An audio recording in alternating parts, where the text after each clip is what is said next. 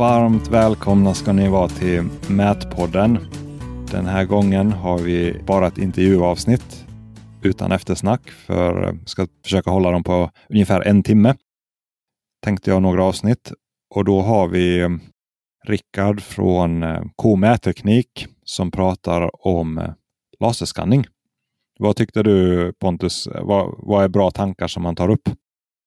Han tar upp Eh, enkelheten med dagens skannrar kontra hur det kanske var förr. Att du får med dig mer data i ett bräde som du kanske har nytta av senare. Och eh, såklart, hur ser du till att din eh, data som du levererar stämmer och hur kvalitetssäkrar och kontrollerar den datan? Så det, det blir en intressant intervju.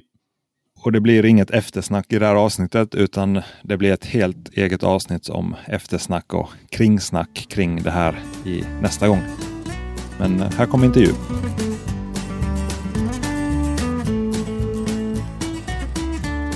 Vi sitter här i mättältet på Entreprenad Live och då är det ju K mätteknik här och du kan väl presentera dig och lite din yrkesbakgrund och så. Ja, jag heter Rickard Evertsson då och har eh, hållit på med mätning sedan början av 90-talet. Och eh, jag började som eh, mätningspraktikant eller eh, sommarjobba, började sommarjobba.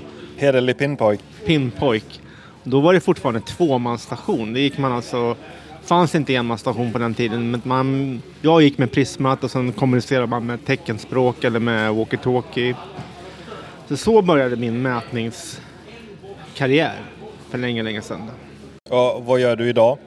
Idag eh, håller jag på nästan uteslutande med scanning då. Så jag skannar eh, det som går att scanna. Allt ifrån eh, en eh, gammal vrakbit på en halv meter till eh, nationalarena i storlek. Liksom. Så det är allt möjligt som går att scanna i princip. Då. Spännande och det är väl det vi ska koncentrera oss här tänkte jag, just på skanningsbiten. Jag vet inte riktigt. Jag, ja, jag har arbetat med punktmoln, jag har varit med någon gång på skanning och jag tror kanske rätt många har varit på den, alltså, som lyssnar då, har, vill säga om man förutsätter man vet, okej okay, man skapar ett punktmoln när resultatet och eh, men eh, kanske lite om hur funkar liksom tekniken? Eh, om man, jag vet inte om du kan ha någon liksom övergripande först. Liksom, hur funkar en skanner och hur... Eh... Jag kan berätta om vart det, vart det började. Det är väl en bra början. Det är inte så många som vet om hur, hur det kom sig att man började skanna. Det började redan 1998. Det var en kille som bildade ett företag som heter Syra i eh, USA. Och eh, de utvecklade metoder för att kunna snabbt avbilda verkligheten. Framförallt användes det på oljeplattformar i början då för att eh, där hade man lite tid på sig och sen så var man tvungen att avbilda verkligheten då på ett snabbt sätt. Så, så det man gör är att man skannar och den skickar iväg nu kan man skanna upp till två miljoner punkter per sekund. Så den skickar iväg massa laser strålar och sen får den tillbaka den och, och sen så kan man avbilda hur ett rum ser ut väldigt, väldigt snabbt då. Det är det som är det fina med den här tekniken. Så man behöver oftast inte, eller nästan aldrig, komma tillbaka till ett ställe om man nu skannar tillräckligt mycket så man är, verkligen får med sig allting. Och det är väl det man menar med det här med reality capture, eller att man liksom får en detaljerad bild av att man kan mäta allt i efteråt eller plocka ut data efteråt. Ja, precis. Så eh, det används ju till att börja med i olje, på oljeplattformar för där ville man avbilda verkligheten. Sen så kunde man åka hem och tillverka delar som skulle då in i den här eh, grytan med alla rör och det skulle ju liksom funka. Man fick inte ha något stopp utan det skulle vara nollfel. Då tillverkar man en, ett rör som skulle gå någonstans. Så det var så det började. Men sen har det ju liksom, sen dess har det ju exploderat. Men när jag började då för ja, 2004, då var ju fortfarande skannrarna väldigt, väldigt stora. Vi har en, en dinosaurie som står där borta. De var liksom stora och då hade man blybatterier som fanns inte små batterier, blybatterier. Sen hade man med sig en laptop som man kopplade till den och styrde den. Liksom. det var jobbigt att skanna i början, men nu, nu har de blivit så små som den där andra som står där borta, den här BLK 360, den väger bara ett kilo. och är liksom stor som en kaffeburk i storlek. Så nu är det ju mycket, mycket enklare att scanna. Så nu kan de flesta scanna. Man har ju en app och sen så, så, är det bara att trycka igång och sen så scannar man. Men problemet är det är för lätt. Det är också mycket lättare att göra bort sig. För det blir det är ju för att få nytta, oftast tänker jag att punktmål måste det väl vara georefererat. I och för sig, man kan ju jobba lokalt då också, men om man tänker sig, man vill ju ha ett punktmål som faktiskt representerar verkligheten, att mäter man något så blir det rätt. Och man vill väl i all, jag tänker i alla fall att de flesta sammanhang kanske man vill ha det georefererat, att det också motsvarar verklighetens koordinatsystem. Att vilka är de klassiska felkällorna eller vilka typiska problem får man när man skannar om man inte vet hur det funkar? Ja, bra fråga. Jag går själv i den fällan ibland. Man, man litar för mycket på instrumentet, att det ska leverera det man tror att den ska göra. Och enligt spesen och sådär. Men det är inte alltid det är så. För det, kan, det, har, det kan ha att göra med hur man går. Man kan, man kan göra ett flygande polygontåg med skanner och sen, då har man liksom ingen koll på hur pass bra är det i änden egentligen man litar kanske lite för mycket på att det ska bli bra. Men det ser ju bra ut i programmet. När man väl tömmer in det. det allting ser bra ut. Då måste man ha en alternativ metod för att kontrollera sig själv. Och då, oftast använder vi ju kanske en totalstation när det, är, när det krävs. Liksom, när det är sådana typ av jobb. När man går långt i en korridor eller man går runt någonstans och tar sig ner i en källare är det verkligen, stämmer det verkligen när jag kommer ner här? Då, då måste man ha en annan mätmetod som är mer noggrann för att kontrollera sig själv. Då. Och det är samma sak när man flyger drönare också. Då, alla som flyger professionellt med drönare nu, de ändå, även om de har nätverks RTK i sin drönare, så går de ändå och mäter in ground control points för att liksom ha någon slags koll på att det verkligen stämmer. Så det är det man man kan göra jobb där man inte tror att eh, det här är så pass litet. Här kanske vi inte behöver kolla oss själva. Men även jag som har hållit på så länge blir förvånad. Fan, det stämmer ju inte. Nej, och det är väl det som är, alltså om man bara tänker, ja, om man har vissa nyare iPhone så har de vissa LIDAR-kapabilitet och det är punktmolnen som skapas där. Man bara går runt med telefonen. Det blir ju jättefint att titta på och du kan mäta så. Men det stämmer inte med verkligheten. Det stämmer inte, nej. Jag har testat hemma. Det driftar ju fem, mellan 5 och 7 mm per meter skulle jag gissa. Jag har gjort det på tomten flera gånger fram och tillbaka och jämför det då mot en eh, totalstationsmätning. Så det, det driftar en, eh, på 50 meter så är det ju 25 cm fel varje gång och, och ibland lite mer. Då. Nej, men generellt kan man väl säga att eh, det är som alla typer av mätningar, eh, att man måste ha, använda rätt verktyg i verktygslådan för rätt typ av jobb. Ska du kanske, om du ska mäta den här ytan där vi sitter här, då kan det hända att det räcker med en handskanner. Du kanske bara vill veta hur många kvadrat är det i det här tältet. Ja, men då, då kan du nästan köra med din iPhone.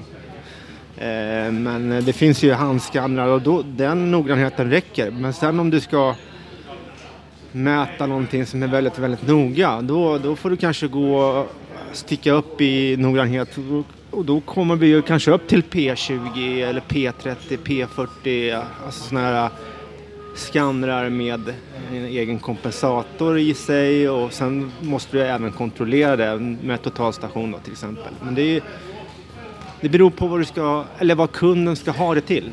Om man försöker kategorisera, vad är state of the art. Liksom, hur bra kan du få det alltså med, utan att gå till några överdrifter? Men liksom, alltså en, ett in, vad kan man förvänta sig idag liksom, med lite olika metoder om du vill ha ett punktmål av en inomhus av en eh, fabrikslokal säg, som är 100 gånger 200 meter? Alltså, hur pratar man för en som inte vet kvalitetsmåtten? Jag tänker att det måste väl finnas någon form av relativ eh, eh noggrannhet om man mäter liksom ett fönster liksom om jag vill måttbeställa ett fönster så vill jag, det får inte diffa för mycket.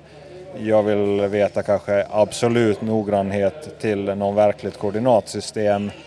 Hur ser det ut med dagens skannrar och, och, och, om det finns nivåer på skannrar, vad får man för olika resultat? Ja, om man kan fråga. Lite, lite grovt liksom. Så man vet överhuvudtaget vad, vad kan man jag förvänta mig av en beställning? Vad behöver jag typ säga för att få ungefär det jag tänker mig? Alltså det är allt ifrån då, jag skulle säga ett par centimeter noggrannhet till att du kommer ner på en till två millimeter. Från då en sån eh, handskanner som man kan gå, gå runt med i handen. Då, då kanske du kan komma ner på ett par centimeter i noggrannhet. Eh, kanske lite bättre ändå. Sen då, ju dyrare de blir desto mer noggranna blir de generellt sett. Liksom. Ja, eh, så den här lilla svarta då som jag har, då, då kanske man är 6-7 millimeter i noggrannhet. Men sen kan man komma ner Och när du säger ordet noggrannhet, vad betyder det precision. I förhållande till vad? Eller hur definierar man Ja, men om du skulle lägga en tumstock och mäta mellan två punkter? mellan två punkter, då skulle du få samma resultat som eh, punktmålet presenterar. Liksom.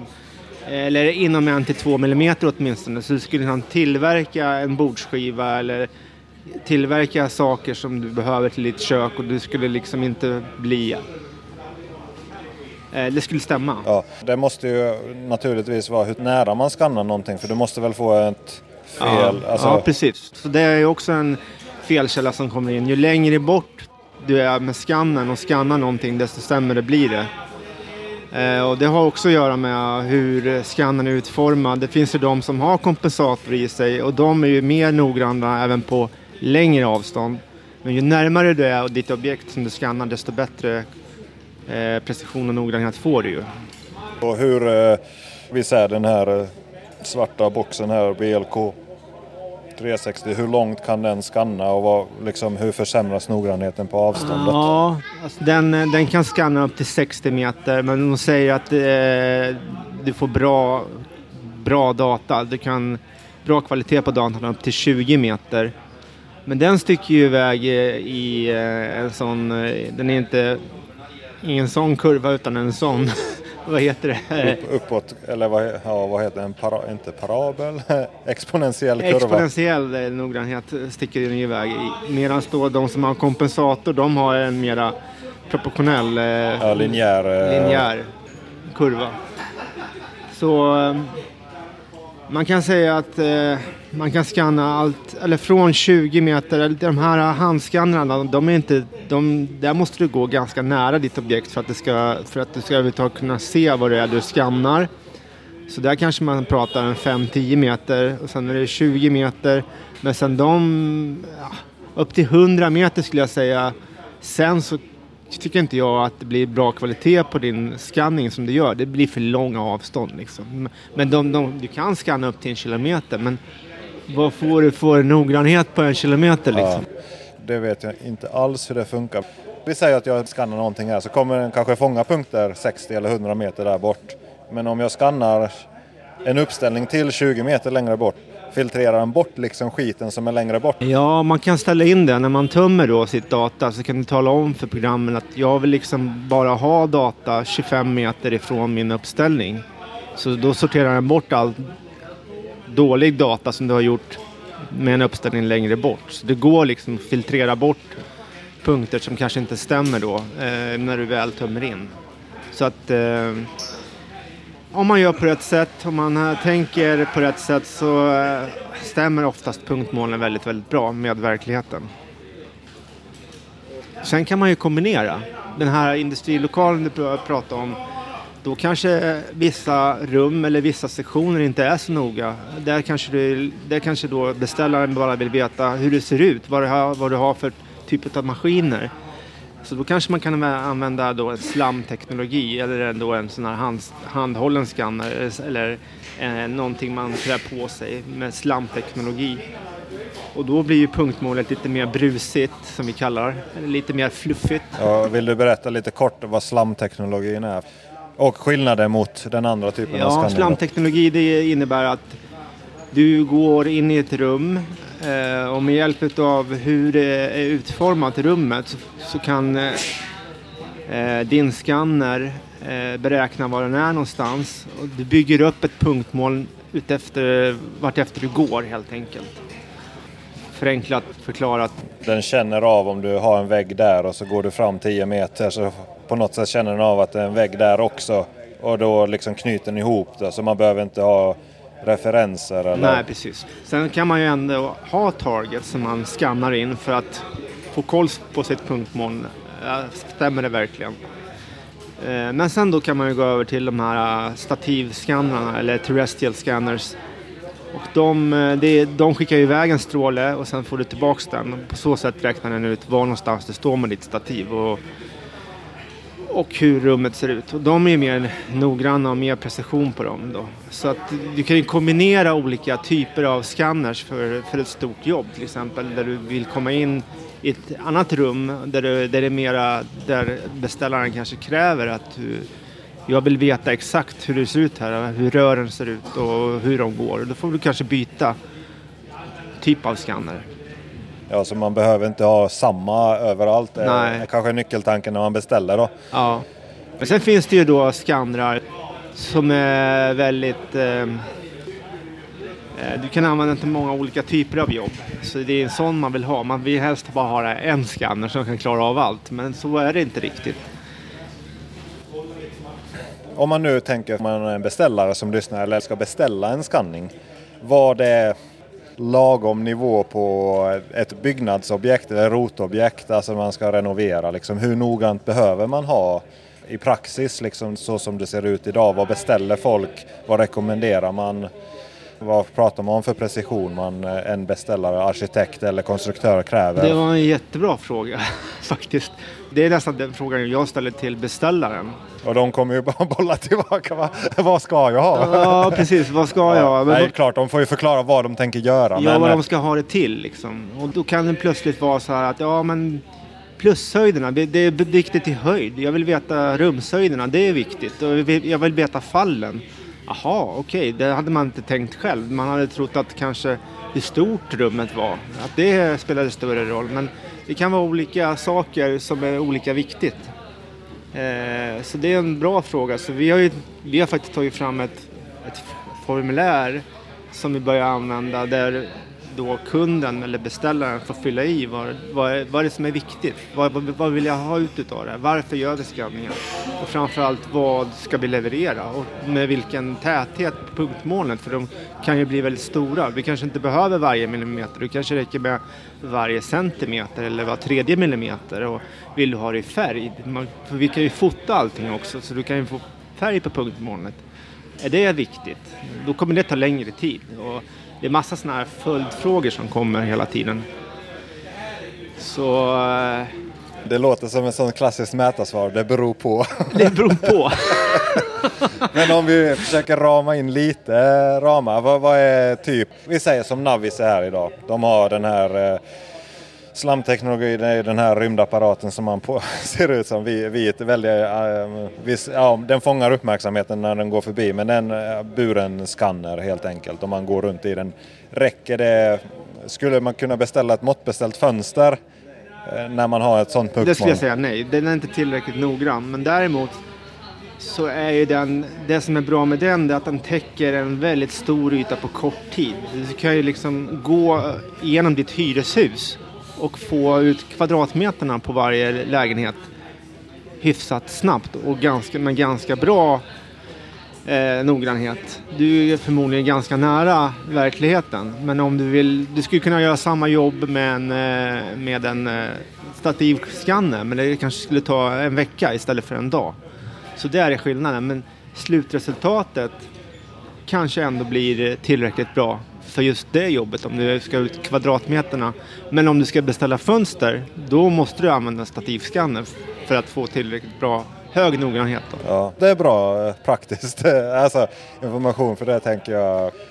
Men däremot för renovering, man kan ta ut kvadrat på väggar, man kan ju säkert beställa alltså gips, man kan eh, färgsätta alltså punktmål. Då kan man ju peka att den här, de här brytarna måste vi byta ut och då kan man liksom använda det som ett, att peka på och kommunicera kring materialet. Så här ser det ut.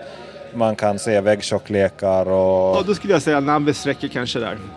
Alltså, eller en slamteknologi då om vi ska vara märkesoberoende. Hur mycket skiljer sig de här olika slamteknologierna? Alltså jag, bara tänker BLK2Go, ser man mycket på reklamen. Och jämfört med Navis, har, har du någon uppfattning om liksom, eh, noggrannheten mellan ja, Jag skulle säga att själva punktmolnen i sig är ungefär lika fluffiga. Men däremot så är då, har ju Navis en bättre kameror. Där blir det mer rent visuellt mer snyggt. Medan BLK har ju sämre kameror helt enkelt. Så att eh, bilderna blir lite sämre. Men här å andra sidan kan man trigga en bild. Alltså ta en bild med en kamera som har mer pixlar i sig då. Eh, så då kan du få bra bild ändå. Men eh, eh det är en viss skillnad. Men sen är ju då BLK to go väldigt, väldigt lätt. Du kan ju gå med den, väger ju under ett kilo så den är ju lätt att ta sig runt med. Medan då Navisen, där kommer du inte in överallt. Den är för stor. Så det, det beror också på vad man ska göra. Hur man tänker jobba. Ska du skanna stora ytor eller rum eller? Ja. ja. Jag har ju gjort de mesta typer av jobben och ibland när man går där ute shit, jag skulle ha haft en annan skanner. Man kanske inte ens har varit och kollat på jobbet så man upptäcker det för sent och då är man redan där och sen så nej, jag skulle ha haft den här istället. Men då, ja, så är det ju ibland. Om man nu återgår till ett, det här exemplet med beställa ett fönster. Alltså vi pratar om, vad ska vi säga? Det är säkert någon snickare som tycker annorlunda men någonstans mellan 1 och 3 millimeter måste man väl säga. Säg att du måste vara nere på 2 millimeter om du mäter. Så, eftersom för, vi säger att du har 10 millimeter luft på varje sida. Om du ska ha den typen av noggrannhet, alltså plus minus 2 millimeter på allting. Vad, vad, är det för typ av skannrar idag som man behöver använda? Vad beställer man då? Liksom, säger man då till ja, men då är det en, en eh, stativskanner. Ja. Finns det olika kvalitet på stativskannrarna? Ja, alltså den lilla där svarta, den kanske inte har tillräckligt hög noggrannhet. Då kanske man får gå upp ett steg. Och, och då eftersom vi använder Leica så skulle jag köra RTC 360 där. Men den klassen, eh, Topcon har ju också, och Trimble har ju också samma, i samma klass och Faro också. En Faro-skanner skulle ju klara av det. Om man står tillräckligt nära fönstret, om du står 100 meter bort funkar det ju inte. Men du måste liksom vara i närheten av fönstret för att det ska bli tillräckligt bra. Hur förhåller sig de här eh, multistationerna, om vi kallar dem för så, totalstationer som har en skanner i förhållande sig till en stativskanner i noggrannhet? För hastigheten är det ju jättestor skillnad på ja, kanske. Det är faktiskt så att multistationerna Eftersom, en, man kan säga så här, eh, en, eh, till exempel då en RTC 360 har en, en noggrannhet på 8 sekunder. Medan då en multistation är en ensekundare. Så där har du liksom noggrannheten, eller precisionen då. Eh, så en, en, multistation har faktiskt mycket högre noggrannhet än en skanner. Men det tar ju mycket längre tid att skanna då. Men ett fönster skulle ju absolut kunna göras med en multistation. Och då är du ju 100% säker på att du är nere på dina 1-2 mm. Ja, för du får totalstationens noggrannhet, är sekunden och okej. Okay. För jag vet att Trimble har väl en rätt så snabb skanner, alltså multistations... Ja, ja, absolut. Det finns ju väldigt snabba så att det beror på vad du ska göra. Det beror på igen liksom. Men eh, om du nu bara ska ha ett fönster då skulle du kunna lika gärna göra med, med en, eh, någon slags typ av multistation.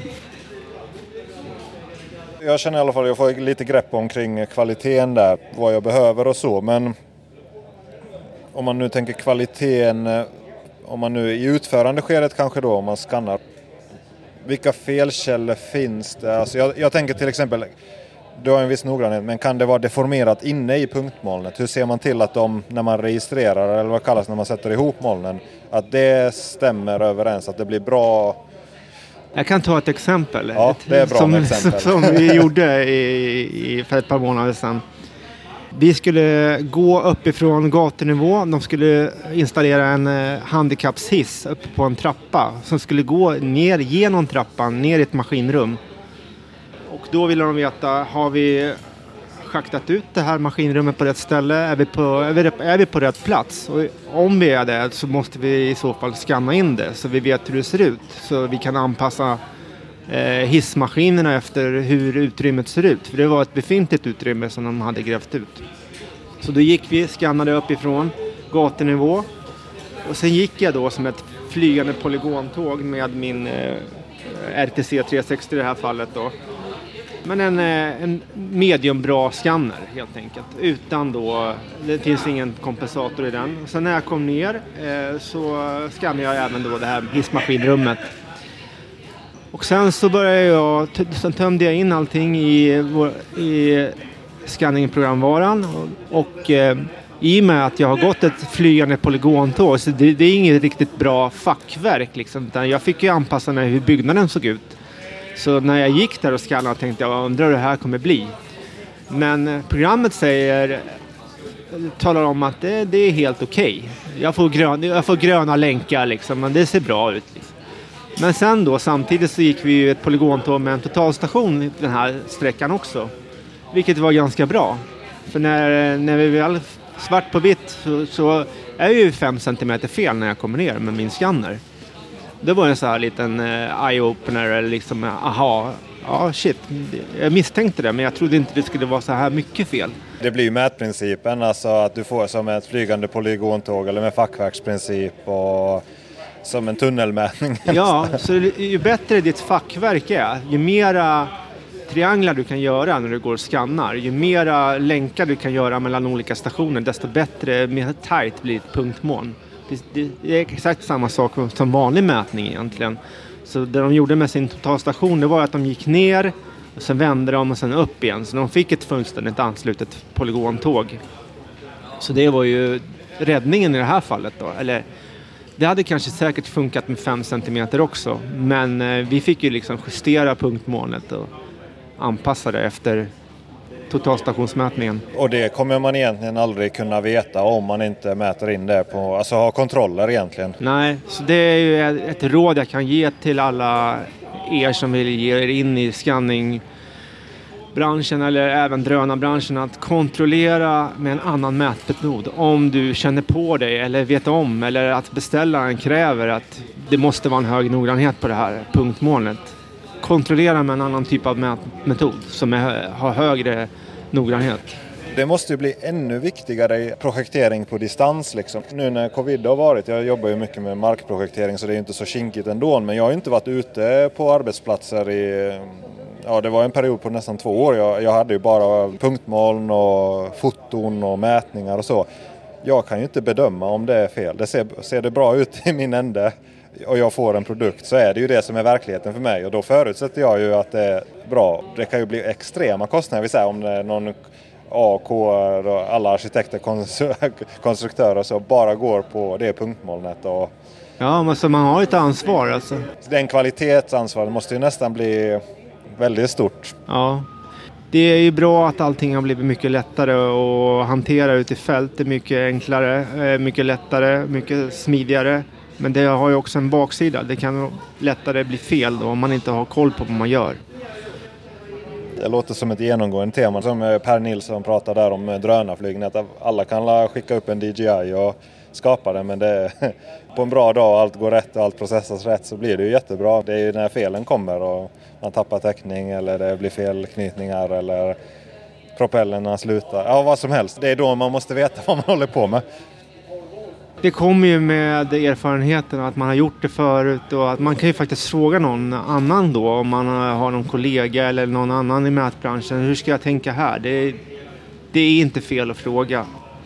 Det är ju ändå en relativt ny form då. Det finns säkert kurser man kan läsa i skanning på högskolan då, men hur det funkar. Men hur, hur lär man sig skanning idag? Vi säger om man är ett mätföretag då så vill man, okej okay, men vi vill bli riktigt duktiga på det. Vi har en skanner, vi, ja vi kan köra och så. Men hur liksom idag går man tillväga för att bli duktig på skanning? Alltså finns det någon liksom branschpraxis, best practices? Eh, eller blir det att man får liksom, idag är det att man måste liksom utveckla sin egen standard och testa sig fram? Eller hur, vad har du för tankar kring det? Så att man får liksom en jämn nivå eller att man vet att ja, ja, men det, jag gör, det, det, det är tillräckligt bra liksom.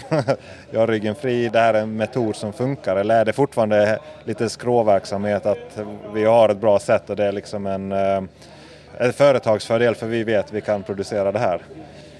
Ja, det var en bra fråga. Det är väl lite det jag pratat om. Alltså, det beror på vad kunden vill ha för typ av slutresultat. Sen får man anpassa sin scanning efter det.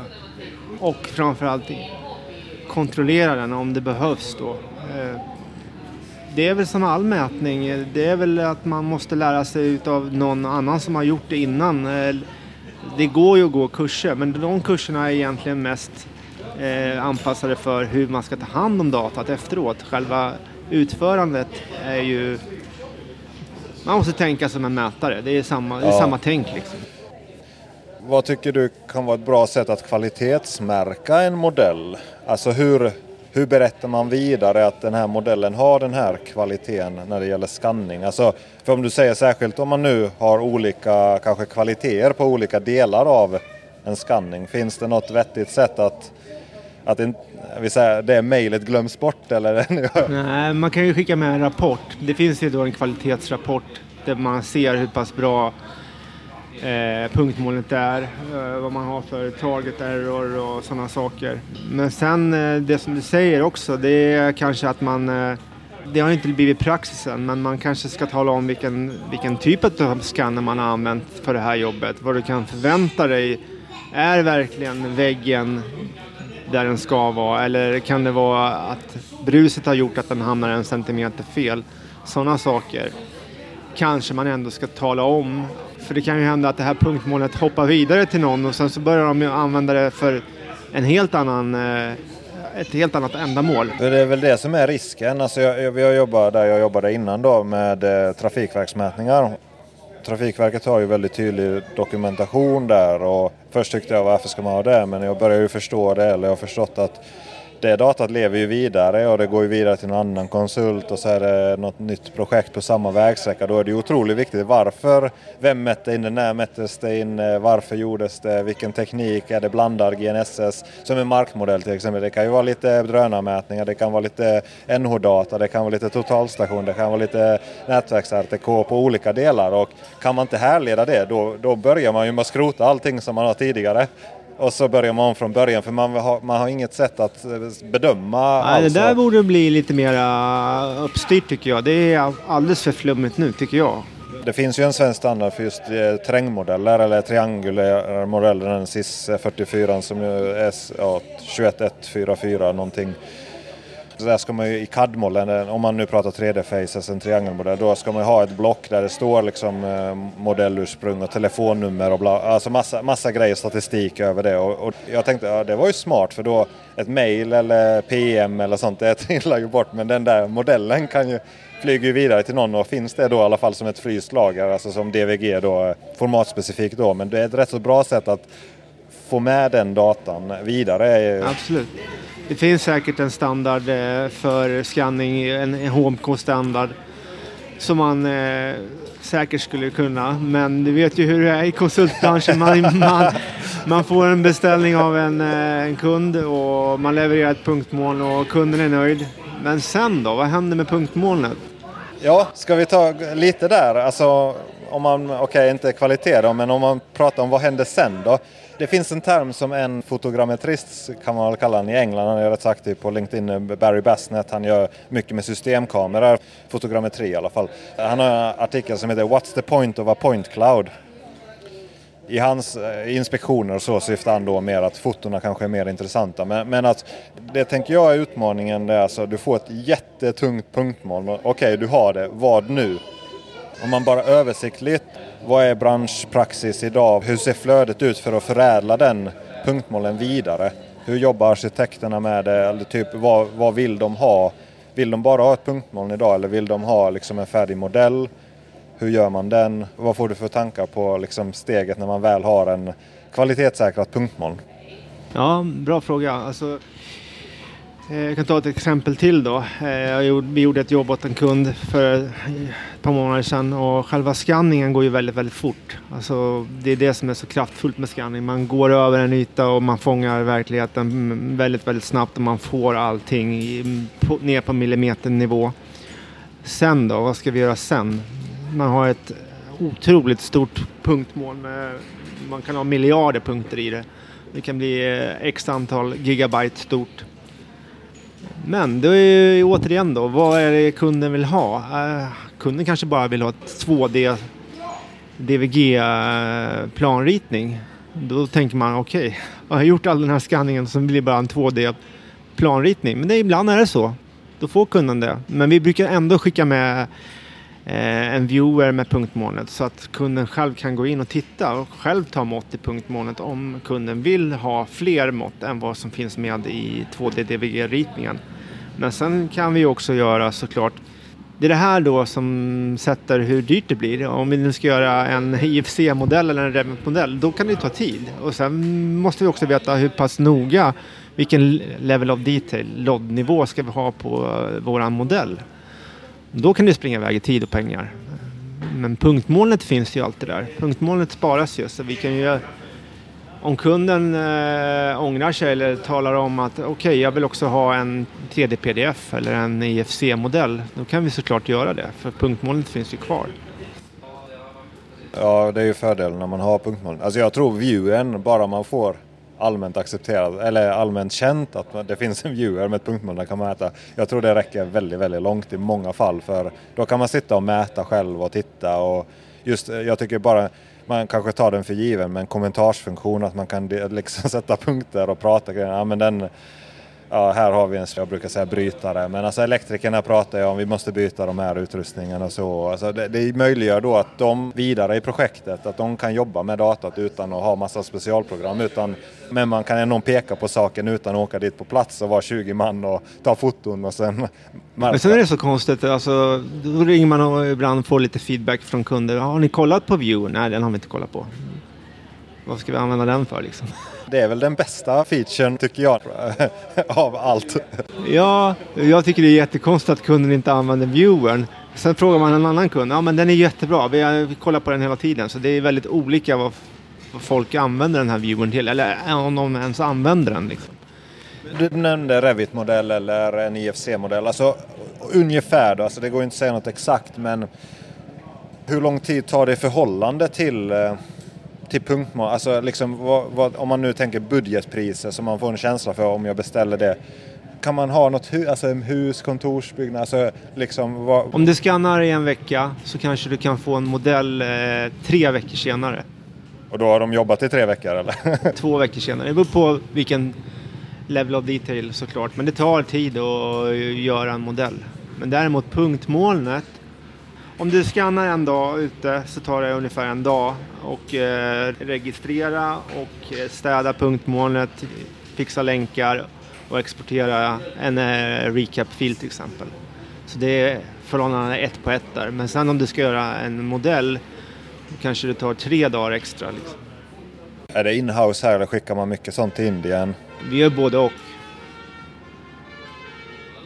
Det beror på hur mycket vi har att göra programflödet, gör man det i Revit? Man tar in punktmolnet i Revit och modellerar upp det eller finns det, hur gör, finns det andra specialiserade program? Och hur ser liksom, hur, finns det halvautomatiska lösningar? Hur ser det flödet ungefärligt ut? Vi håller på att kolla på lite eh, sådana halvautomatiska men ingenting är ju helautomatiskt än tyvärr. Men, eh, ja, vi har lite olika vägar vi kan gå där. Så eh, vi har inte riktigt bestämt oss vilken väg vi ska använda än.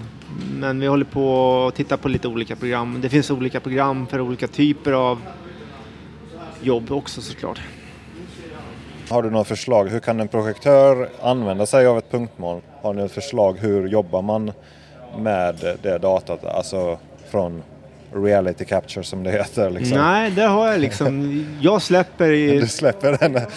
nu är det... När jag har exporterat mitt punktmål eller exporterat min IFC-modell, då släpper jag det. Så okay, det, det kan jag inte svara på, där, den frågan. Tar ditt. där tar mitt ansvarsområde slut. Och intresse. Och intresse. ja, nej men okej. Okay.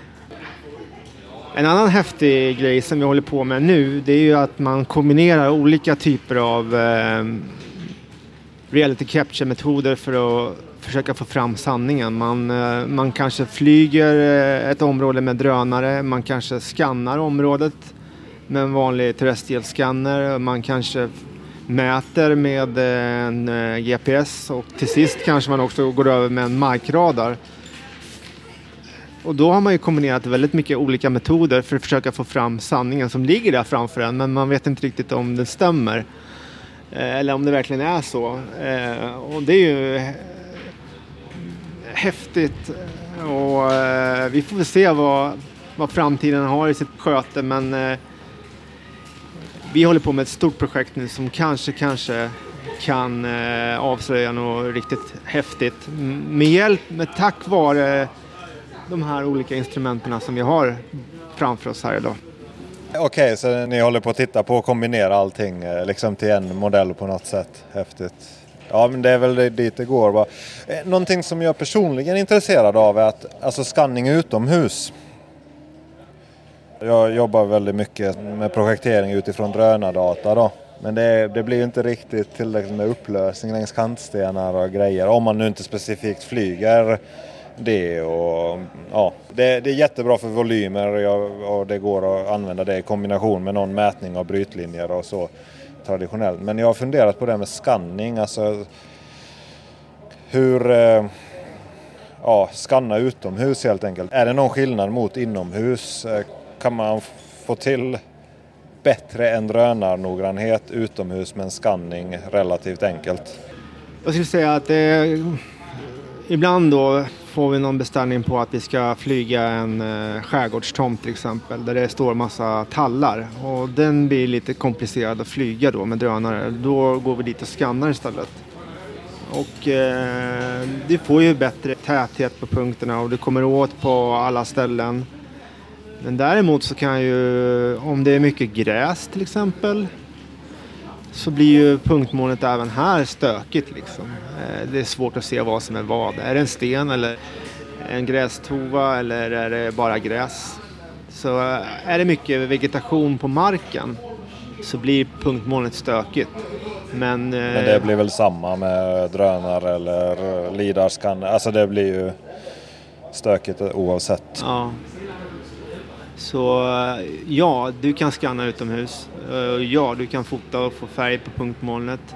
Så vi skannar mycket utomhus. Men ja, oftast kombinerar vi. Vi kanske ska skanna en fasad. Men kommer inte åt taket. Så då får vi flyga taket. Då får vi liksom kombinera två metoder för att få hela huset med tak. Hur eh, vektoriserar man punktmoln på ett vettigt sätt? Det jag menar är ju att som utomhus är egentligen väldigt lite data man använder sig som projektör i alla fall. Ofta är det anslutningslinjer, man behöver någon ja, klassisk kantstenskant, vägkant, någon målad linje. Alltså egentligen en projkarta om man tänker traditionell eh, totalstationsmätning är ju relativt lite punkter på ett område och det räcker gott och väl liksom till det man gör. Och ofta är man ju ute efter de här ja, brytlinjer som är de definierande objekten och så utgår man ifrån det liksom, när man bygger sin eh, projekterade yta eller terrängmodell eller vad man nu vill kalla det i vilket program. Då. Och det jag upplever som utmaning då med, med drönardata som är ett punktmål är ju att det är extremt jobbigt att sitta och plocka ut manuellt kantstenskanter och vektorisera. Hur gör man det på ett vettigt sätt? Vilka program har man idag på marknaden? Som, hur gör man det på smidiga sätt idag? Utan att liksom... Så känner jag idag många gånger att hellre har jag nästan en drönarflygning och en mätning. Fast man säger till mät de här kanterna, mät de asfaltskanterna. Så man får dem färdigt så man inte behöver sitta i punktmolnet och... Ja, det beror på. Det är bra. Igen. Ja. vad då, Men vilka parametrar vad där? beställaren vill ha. Men eh, visst, man kan digitalisera utifrån ett punktmål. Det, fördelen med ett punktmål från en eh, stativskanner är att du får mycket mera Oftast i alla fall mycket mer tätt med punkter och kan, det är lätt att se vad som är vad så det är inte så svårt att ta ut en kantstenslinje från ett nej, punktmål. Nej, drönarflygning är jobbigare. Det Ja. blir bara några stycken punkter på sin höjd. Men vilket program? Alltså vad finns det för program som gör det? Ja, alltså vi kör ju mycket eh, 3D Reshaper, alltså Vad heter det? Cyclone 3D Reshaper. Ja, det är Leicas va? Det är Leicas, det är den vi använder. Men det finns ju TerraSolid och det finns ju även eh, TBC, andra program. Men eh, ja, men vi gör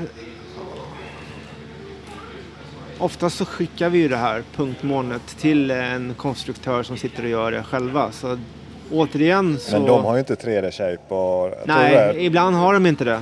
Nu finns det ju säkert folk som har det också men alltså jag tänker många tar nog som jag, liksom man försöker få in det i Civil 3D då som en markprojektör via recap och så sitter man bara manuellt och vrider där och så hoppas man att det snappar rätt. Så det, är- det är lite så shaky alltså. Det, Ja, där har jag inte så mycket erfarenhet. Vi skickar det vidare till eh, andra som tar hand om det. Eller så det, det sitter några andra killar på firman som håller på som är mer eh, erfarna än vad jag är. Så jag kan inte riktigt svara på den frågan. Nej, jag bara undrar. det. För det, det är ju liksom nästa, alltså man tänker vidare det att, och jag tror det mycket handlar om att berätta bara flödena, alltså hur gör man det och där är bra vägar och berätta för beställaren också att det, det här kan man få. Men det, det är väl därför vi pratar om det, så Ja. att man sprider kunskapen. Frågan man ofta får när man kommer ut. Vad är det vi får? Ja, men då brukar jag säga så här. Allt du själv kan se när du går runt från din, med dina ögon, där kan vi också scanna. Då fattar de, okej. Okay, du blir liksom, du förstår de vad det är de får. För en del förstår inte det här med punktmoln. Men frågan man eh, inte får så ofta numera, det är vad är ett punktmoln? Det är liksom eh, accepterat, en accepterad mätmetod och de flesta har sett ett punktmoln. Men för kanske bara för fem år sedan eller tio år sedan, då var det ingen som visste vad punktmoln var. Mm, så det är ju en stor skillnad numera att man inte behöver förklara vad ett punktmoln är. Förutom ibland då när man går med en beställare. Men vad är det, kan du mäta det här? Ja, allt du ser själv kan jag mäta. Vad är oväntade saker eller saker man kanske inte så tänker spontant på? Vad har man för nytta av skanningar? Alltså användningsområden som du har sett, bara, oh det var ju smart liksom. Alltså, vad, eller löst ett problem som ni har gjort i skanning. Det kan vara stort eller smått. Oh, det var en bra fråga. Tänker andra industrier än bara byggindustrin. Liksom har andra, alltså jag tänker fastighetsförvaltare eller poliser eller liksom vad finns det för kan tänka mig, som jag såg på Youtube, så Forensics kanal, de skannar ju mycket för att liksom dokumentera en brottsplats. Och man bara, ja det var ju smart. nu har ju NFC har ju köpt eh, skannrar själva, så de, de gör ju det. De använder skanners för att dokumentera eh, brottsplatser. Det som är inte är så stort än i Sverige, men som kanske kommer, det är ju att eh, man kanske ska dokumentera kulturarv på olika sätt. Alltså det kan vara en fasad, en träfasad eller det kan vara någon staty eller det kan vara någon galjonsfigur någonstans. Eh, det är vi inte så stora på i Sverige än. Om man jämför då till exempel med Italien eller Frankrike där man gärna vill bevara sin, sitt kulturarv. Och det är kanske inte så dumt att kanske börja titta på det här i Sverige också. För vad händer om ryssen kommer? Vad ska jag, vad ska jag ta vägen med alla mina eh, statyer? Eller eh, kommer den här fasaden eh, förstöras då? Eller, kom, eller ett lysande exempel är ju till exempel eh, Notre Dame som brann ner. Som tur var så hade de skannat den både in och utvändigt innan. Så den är ju enkel, förhållandevis enkel då att bygga, bygga som den var. Men det finns massor med byggnader som man skulle kunna skanna här i Sverige eh, för att bara, bara göra det. För att man kan då återskapa någonting om det skulle gå sönder. Men det här kanske krävs en katastrof för att det ska liksom slå igenom. Men där är ju skanningen, där är det som gjord för det där egentligen. En sak som poppar upp i mitt huvud. Och eh, vad tror du om eh, liksom det här att samla alla punktmål, alltså så få en stadsmodell eller få liksom mer att det skannas ju på så många olika håll. Finns det några tankar kring det från städerna eller förvaltningen att man kan få lite som en karta? Alltså jag menar om du går in på en Niro eller Google så kan jag, ja men där är vägarna. och Du kan ofta, nu kan du se lite 3D-byggnader och så men att man får mer exakt data där. Hur, hur ser det ut på den fronten? Jo men det har ju börjat, det finns ju olika aktörer som försöker att kartlägga städer på olika sätt med framförallt flygfotografering eh, eller eh, lidar uppifrån luften. Så det kommer säkert eh, mer och mer. Men problemet är ju då att allting är föränderligt eh, En vecka senare kanske det inte ser ut så där längre. Men eh, det finns ju de ambitionerna, absolut. Så vi får väl se, helt enkelt. Ja, det är sant. Jag har ingen aning vad den kvaliteten är på.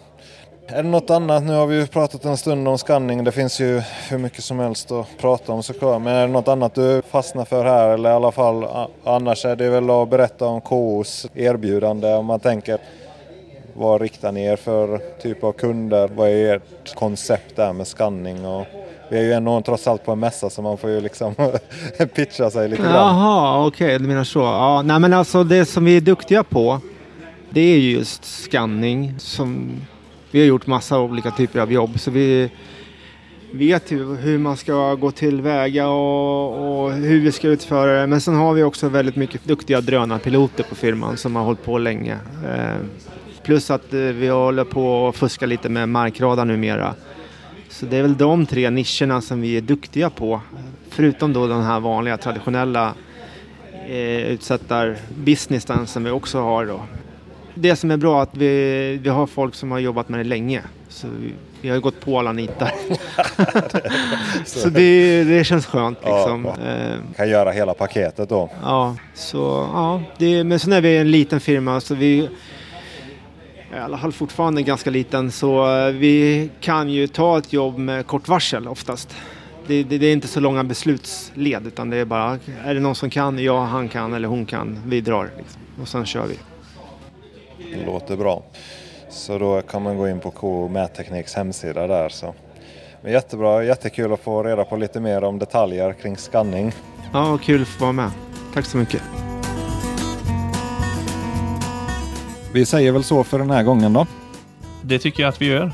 Väl mött nästa gång. Väl mött nästa gång ja.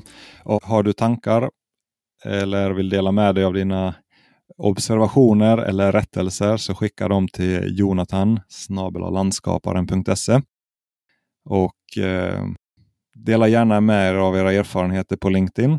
Ni kan ju svara i avsnittstråden och eh, framförallt berätta till andra om mätning och mätosäkerhet och sprid att det här är ett viktigt yrke och upprätthåll kvaliteten och god mätsed i allt ni gör.